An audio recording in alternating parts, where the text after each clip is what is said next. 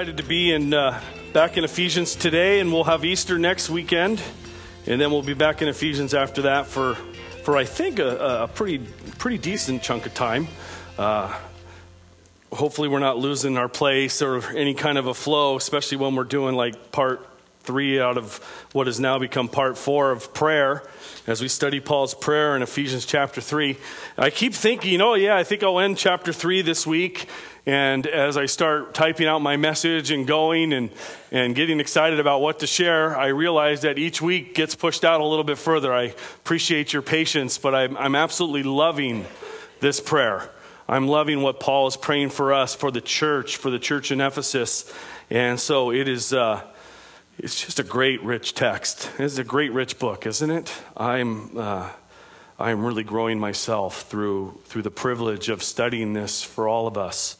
And so, um, first, before we jump in, I want to start off by just really encouraging you to make every effort to be part of our services over this next week. It's a special time of year. Now, yes, every single Sunday we, we choose to sing of the cross, we choose to sing of the resurrection, to celebrate Christ, to lift Christ high. But there is something special uh, about the time of Good Friday, the day of Good Friday and the day of Easter, and the victory over death, and Christ's death on the cross, which, which uh, paid for our sins. And so when we were, it's good. And so Friday night at 7 o'clock, please, I want to invite you. We're going to take some time just to reflect and to focus on the cross. I mean, Good Friday is really quite a day, isn't it? You know, I remember Scott saying, and I remember my kids and even myself having these own thoughts. Am I to be happy today? Or am I to be sorrowful? What, how am I supposed to feel on Good Friday? And I thought about it, and it's both, isn't it? We sorrow because of our sinfulness.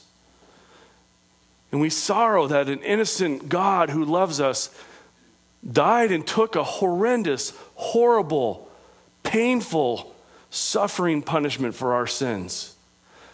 But we rejoice because it paid for our sins. We rejoice because the curtain at the moment Christ died was torn in two.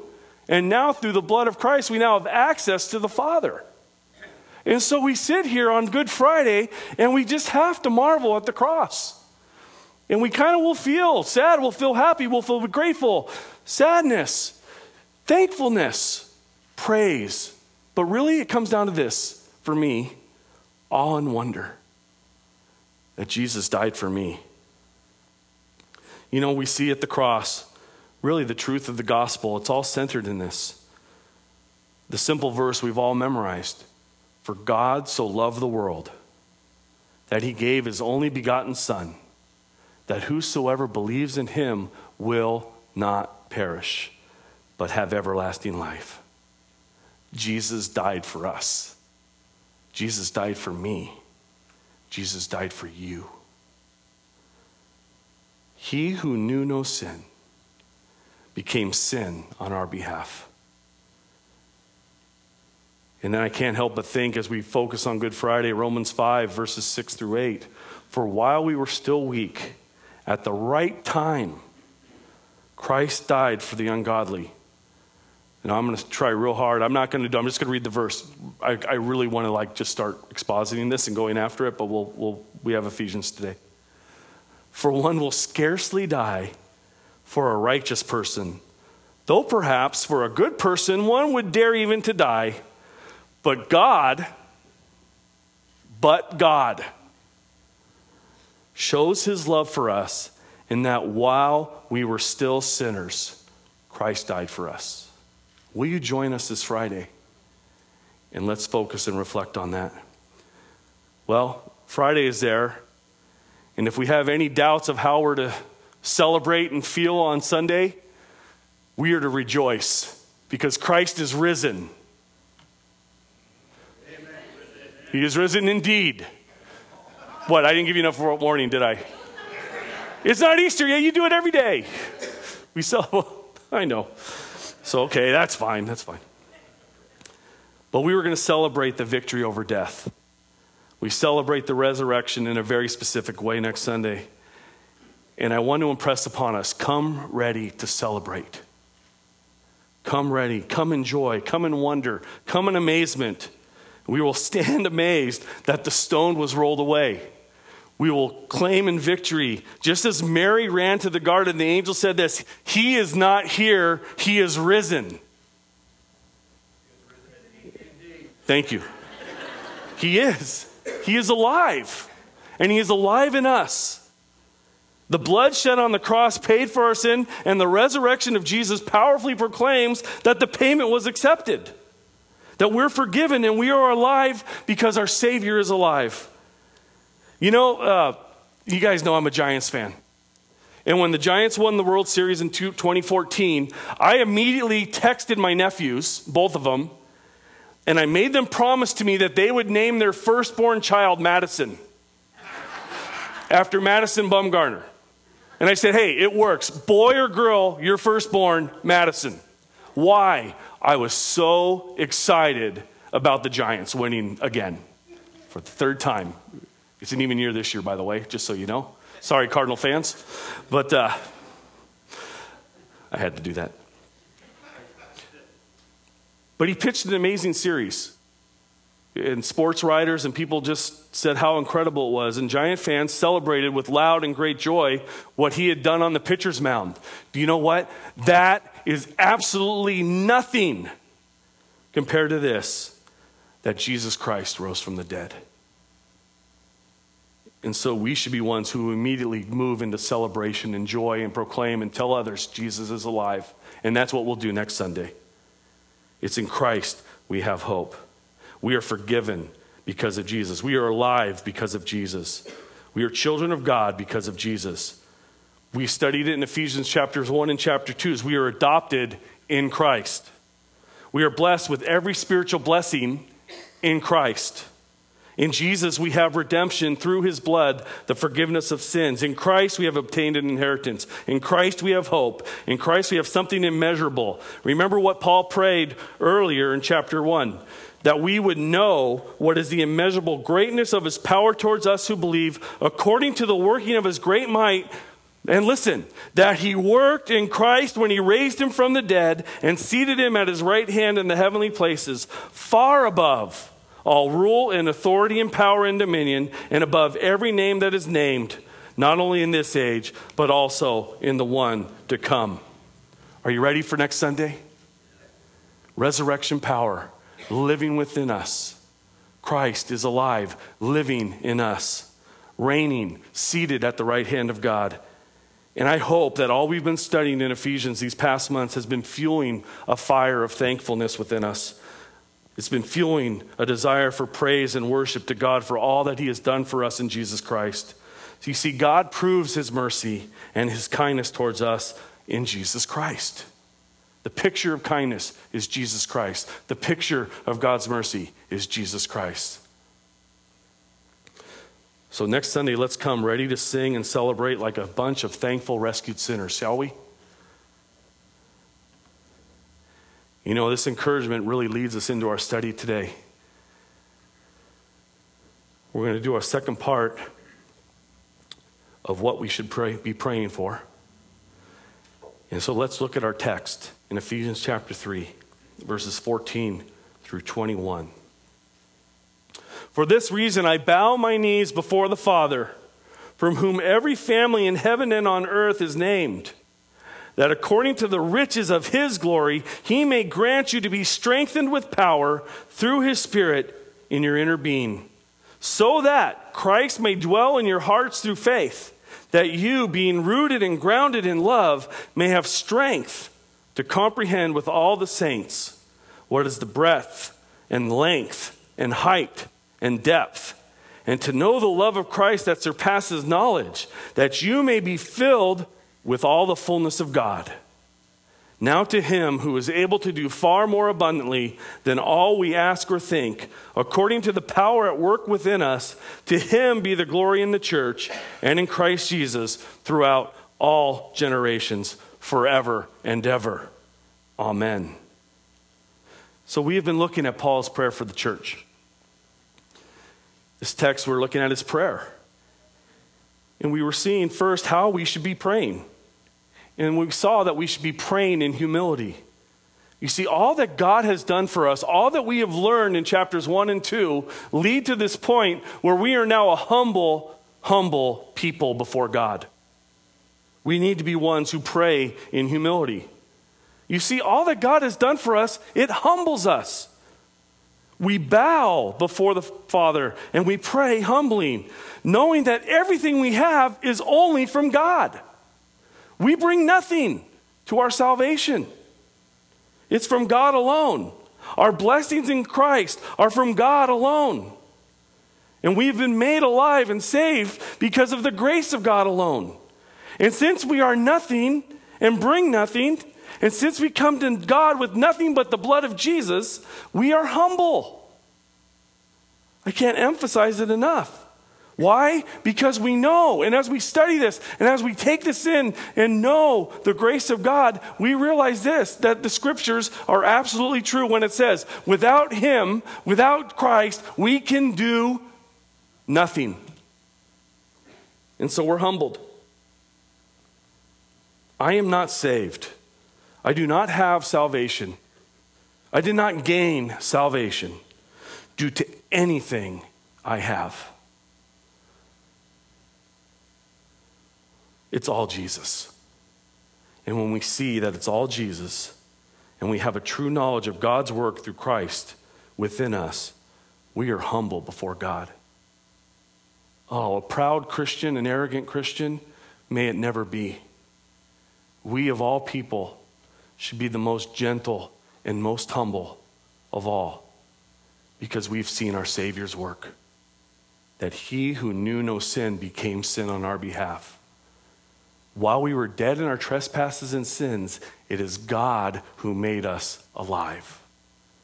And I know we emphasize this every single week, but I want you to see and to know the gospel that it's all Jesus Christ, God working, raising us to life, and giving us Christ. It's awesome and it's humbling.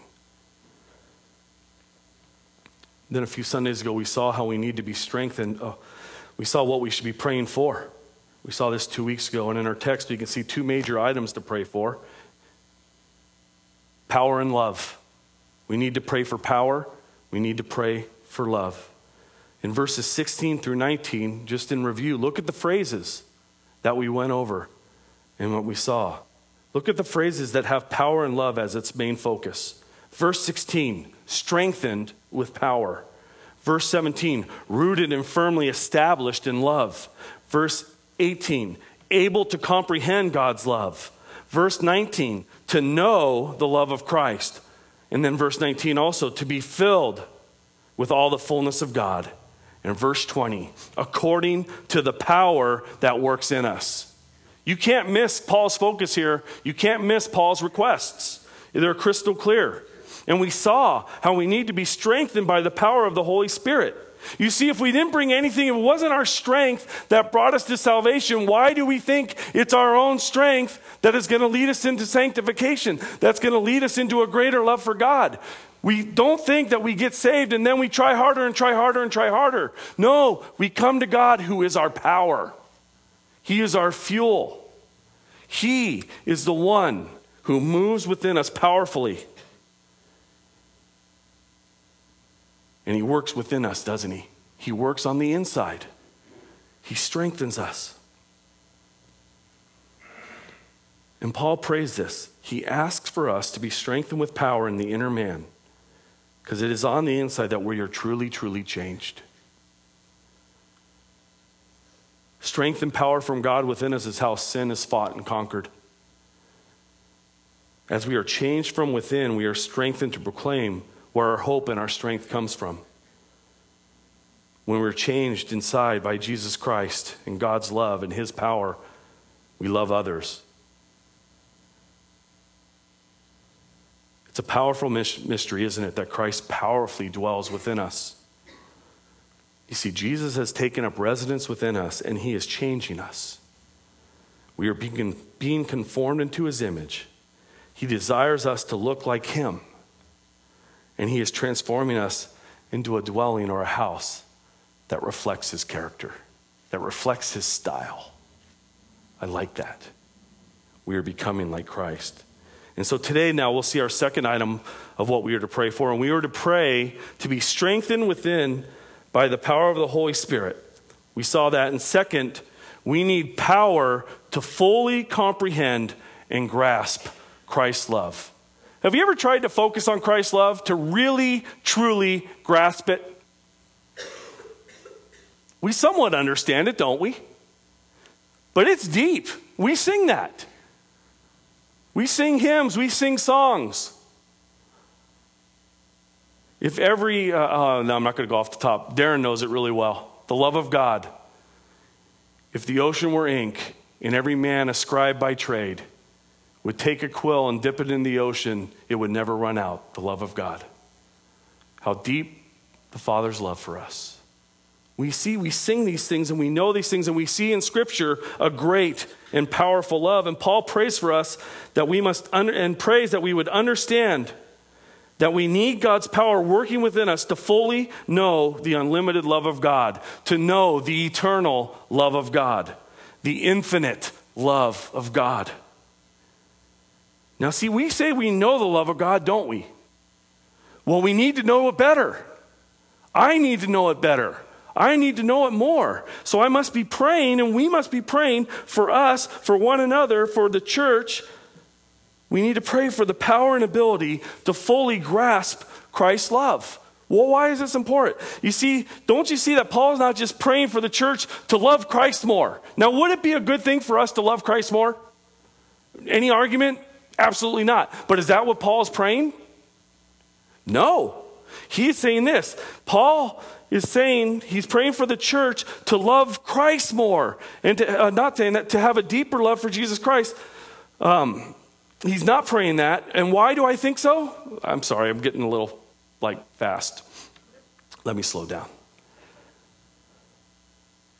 Do you see that Paul is not praying for the church to love Christ more or to have a deeper love for Jesus Christ? Why? It's because of this. The greater we know and the more we understand and become transformed by the love of God, then the greater our love for Jesus and God will be. Does that make sense? We need to know His love, and then our love for Him will increase. It's by daily living in His grace and in the love of Jesus Christ that our love for Jesus Christ expands and grows. You see, a radical desire and a life of obedience happens when we understand and know the love of Jesus Christ. Paul is saying that an understanding of Christ's love is joined together to our Christian obedience. We need to love God more. Yes, but we need to understand first and foremost his love for us. And then we see our love for him increase. Does that make sense? Scripture teaches this. Galatians 2:20 Paul says this, I have been crucified with Christ. He's giving up his life. Is that obedience? Dying to self? Giving your life to Jesus? I have been crucified with Christ. It is no longer I who live, but Christ who lives in me. And the life I now live in the flesh, I live by faith in the Son of God who loved me and gave himself for me. You see, it's the love of Jesus that propelled Paul and propels us to radically obey and to crucify ourselves with Christ. We see later in Ephesians 5 2, it says this, and walk in love as Christ loved us and gave himself up for us, a fragrant offering and sacrifice to God. So we're commanded here, and we're going to study this a little bit later, but in chapter 5, it says, and walk in love as Christ loved us. Well, if we don't understand as Christ loved us, how are we going to properly walk in love? You see, Christ is the picture of love. Scripture all over the place. God is love. Behold, what manner of love the Father has given to us that we should be called the children of God. The love of God And what Paul is praying for us here is not just a mental acknowledgement, it moves beyond the intellect.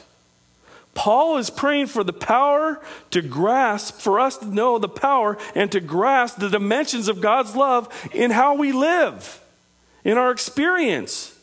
Now, don't be one who fears experiencing the love of God. Look at 1 Peter 1 8. Though you have not seen him, you love him. Though you do not now see him, you believe in him and rejoice with joy that is inexpressible and filled with glory. Now, if you have inexpressible joy, will that show on the outside? It better. I mean, duh. You can't hide it, can you? When you truly have joy, can you hide it? No, because it's how God made us. We are emotional people. Some of us, our emotions get a little out of control on the anger side. Sometimes, whoa, you explode. And they go, he is an angry person. But may it be said of us that because of Christ, they say, you are a joyful person. It's because of the love of Jesus Christ. See, love is not mere head knowledge. Later in our text, we're going to see Paul says this that the love, we would know the love of God that surpasses knowledge. Now, I want to challenge us today, and I want to challenge myself. First is this we must watch out. There is a warning we have to give that we do not base too much of our lives on experience, too much of our spiritual truth on experience. That is dangerous. Why is that dangerous? Because it is scripture that is perfect. Everything that we experience must go through the funnel of God's Word. It must. We must filter our experiences through the Word of God. We filter our lives through the Word of God. Why? Because it alone is perfect.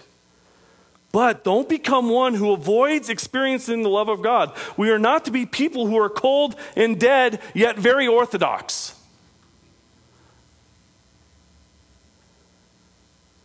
I mean, when you look at the chapters we've studied so far, Paul plows us with truth. We've been bombed with doctrine. And it's good, it's great. But now Paul is praying that we know our doctrine and experience our doctrine. That we know God's salvation, God's power, God's love, to know it and to live it. You see, you can have perfectly straight doctrine and still live in horrible sin because you do not daily live out the powerful love of God in your life. Do you know that? You can have perfect doctrine and still live in horrible sin because you do not live in the power of the resurrection and the power and the grace of Jesus Christ. You do not truly experience and live as one who knows the love of God. It is way more than just saying, I know God loves me. You know God loves you. Any of you ever gotten an empty I love you from someone? I love you. Yeah, yeah. How do you know? How does one prove their love? You experience it, don't you? A hug, prayer, deeper friendship, fellowship. It's experience. How does God demonstrate his love towards us? We just saw it. We're blessed with every spiritual blessing in the heavenly places in Christ. And the list goes on. But we must move past just knowing it, it must be what we live. Look at our text. What should we know and what should we experience? In verse 17, it says this We are to be rooted and grounded in love. I like how in Colossians 2 it says this rooted and built up in Christ, rooted and established in love. Katie and I have tried to grow carrots for about three summers in a row with miserable results. If any of you have tips, we will gladly take them. I think I put too many seeds and they end up start like tying around each other and they look like baby carrots and it's just sad. But they're never really rooted deep. They don't go deep. It's like the ground is too hard or whatever. It's not established. It's not an established carrot. My zucchini does great. This just boggles my mind. Zucchini does great, carrots are awful. I'm doing something wrong. They're never fully taking root. They're not growing. They're not established in the soil. We are to be people who are established in Christ, to be rooted and grounded in love, rooted and built up in Christ. We need to build our lives on the love of Christ and let the roots of our lives dive deep, dive strong. Let the foundation of our lives be the love of Jesus Christ. I need to say it again. our lives are to be built on the love of Jesus Christ. Then in verse 18, we see this that we need to know the limitless distance or dimensions of God's love. As Paul prays for the church to grasp the great love of God, he uses these words breadth, length, height, and depth. Does that sound familiar to another verse you know? Romans 8. Where nothing will separate us from the love of God which is in Christ Jesus our Lord. Doesn't it sound that way? What is Paul saying? Paul is saying that God's love is huge. God's love is infinite. God's love is big. Very, very, very big. How do we know this? God's word tells us so. God's love is infinite. And so when he's saying the breath of God's love, there's no tribe or tongue or nation or race that is left out. Salvation is for all. We are all one in Christ. The length of God's love, Jeremiah 31 3 says this I have loved you with an everlasting love. The height of God's love, Psalm 103, my favorite psalm, verse 11. For as high as the heavens are above the earth, so great is his steadfast love towards those who fear him. The depth of God's love, Micah 7:19 says this. He will again have compassion on us. He will tread our iniquities underfoot. You will cast all our sins into the depths of the sea. Do you guys know how deep the sea is? We don't really know, do we? Very, very, very deep. Do any of you have a fear of deep water? Don't like it? Some people don't like it at all. Like, I get too deep, it's like, forget about it. I don't mind it a whole lot. But I do admit that at some points where it gets to the point where you know you can't see anything more, my mind does start to wonder what's down there. I don't know how comfortable I am. Lakes, worse than the ocean, believe it or not. Even though the ocean probably, who knows what's down there, what God has created. But you know what else is down there, deep, deep, deep? Our iniquities. You ever look at space? You ever grab a telescope and see how far out you can see? It's kind of a hobby of mine. I'm terrible at finding things out there, but I just like pointing it up in the sky. And I go, that star looks cool. I don't know what I'm looking at, but I love it. And as high as the heavens are above the earth, so is God's love for us. And space goes on and on and on. And his love for us goes on and on and on. Amazing.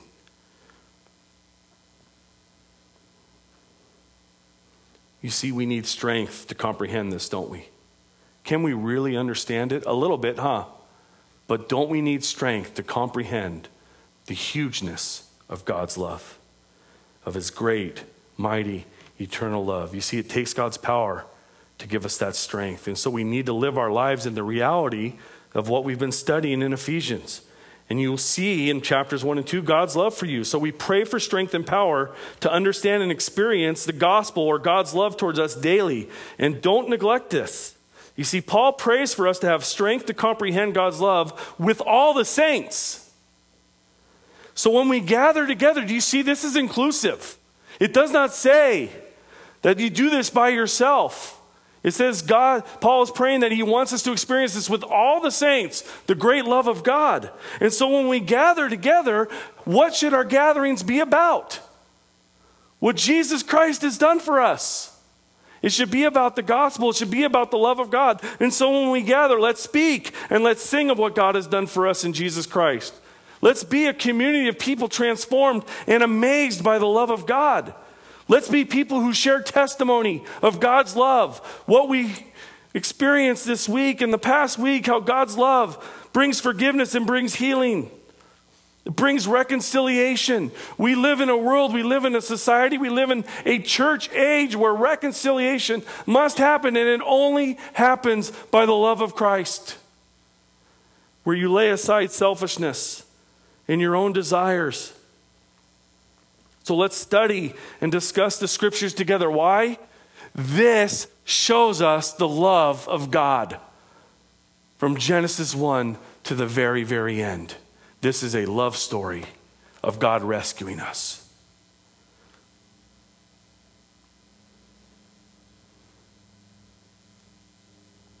God's love is so great, so wide, so long. It's too high and too deep to keep it to ourselves, isn't it? Knowing God's love in Christ should give us and give me a greater desire to be with his people and as we grow in our love for Christ, as we understand God's love, it will strengthen our love for one another and for His church. We need to know that God's love, that the love of Christ surpasses knowledge. We will never, ever get to the end or get to the bottom of God's love because it surpasses knowledge. Daily, take time to meditate on God's love. Preach to yourself the truth of the gospel that we learned in Ephesians chapter 2, verses 1 through 10. Do this every single day, and you will become amazed at the love of God. Also, this know you're forgiven. Do you understand how important it is to know you are forgiven? In Christ, chapter 1, verse 7. In Christ we have redemption, the forgiveness of sins. In Christ we have forgiveness. God has forgiven you. Would you rest in his forgiveness? I want to say it pretty loud, proclaim it. In him we have redemption through his blood, the forgiveness of our trespasses, according to the riches of his grace, which he lavished upon us. You see, you are forgiven, and don't fall into this trap that so many of us want to fall into. I have fallen into this myself. Don't say this, that I have the head knowledge that I am forgiven. If I went to you and said, Are you forgiven by Jesus? I am sure that you would say, I am forgiven. Yes, I'm forgiven.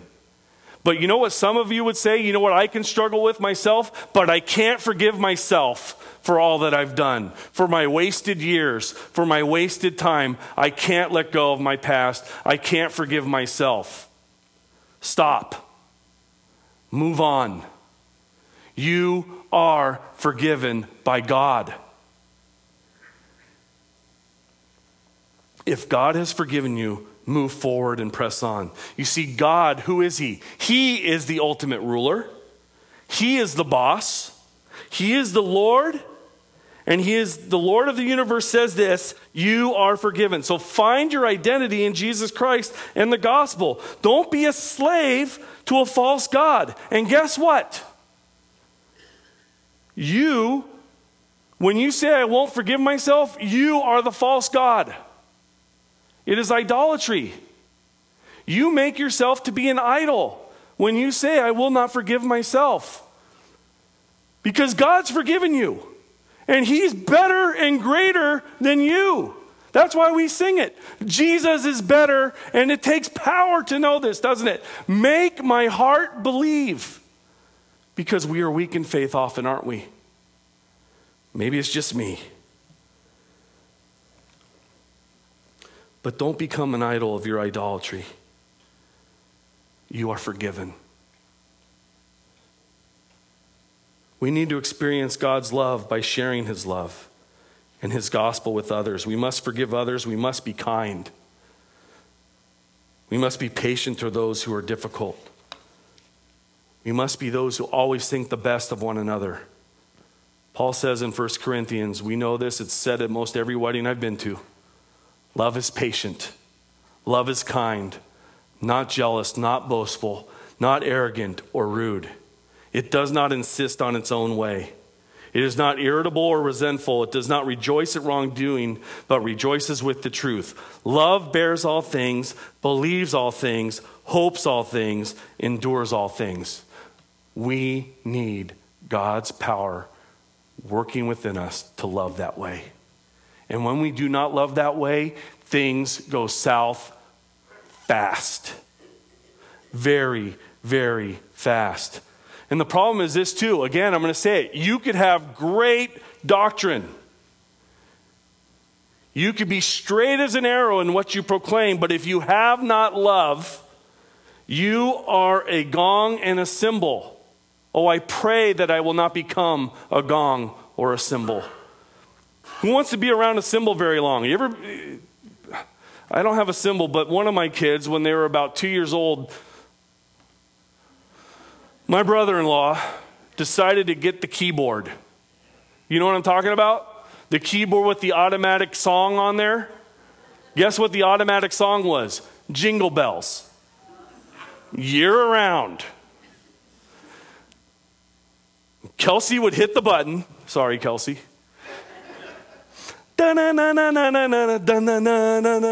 With the it was just awful. It was and it never ever ended.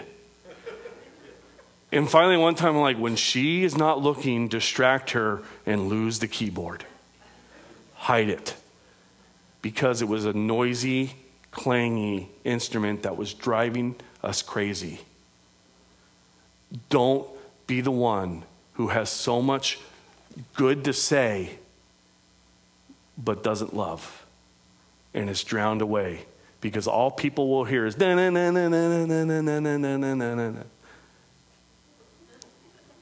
I know you like that, didn't you?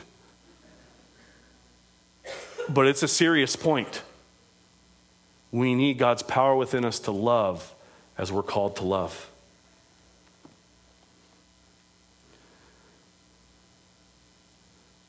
When we know God's love, when we experience His grace, when it's changing us, we become gracious and kind. Again, it is God's grace that fuels our obedience. And finally, know this that it's God's love that makes us mature or complete. Look what Paul says that you may be filled with all the fullness of God.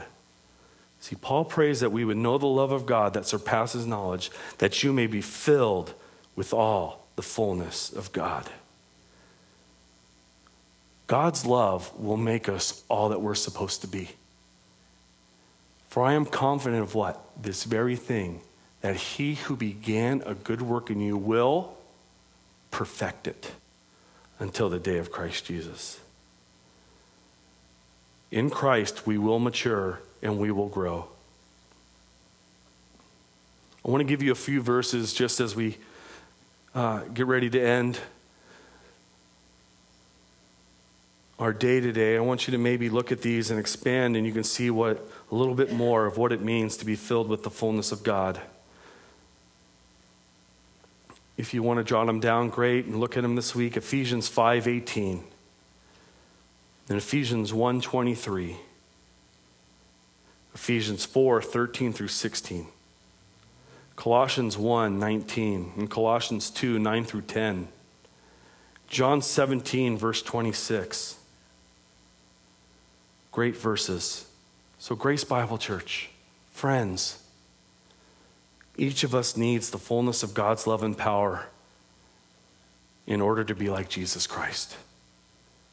So let us be a people who seek the fullness of God's love and power for this purpose that we would love others, that we would love our neighbors, that we would love our church, our families, that we would love the lost and the broken,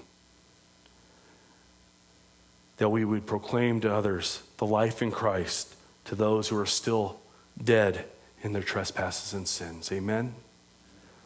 Let us be a people who powerfully love because God powerfully lives within us.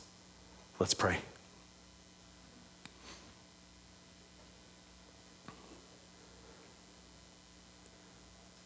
Heavenly Father, there's a lot here that Paul was praying for. And it's our prayer too. We echo this passage. Oh Lord, we need you. But Father, we thank you and we praise you that you have taken us and you have made us alive in Christ Jesus. Lord, we thank you for our salvation that's living and active, that you've given us your Holy Spirit to be within us, to change us. Lord, we thank you for the love that you have given us. We pray that we would be people who understand and grasp and hold on to your great and infinite and mighty love. You are so good. You are so loving and kind. And so, Father, I would just pray for us, for all of us, myself included, Lord. May we know your love more, and we know that that will then fuel a life that's pleasing to you. And Lord, we love others because you first loved us. And so, Father, help us know, understand, and live out daily, moment by moment, minute by minute, minute, and second by second. May we be people who live out your love in all that we do and say. And we do this by your grace and your grace alone. It's in Jesus' name we pray. Amen.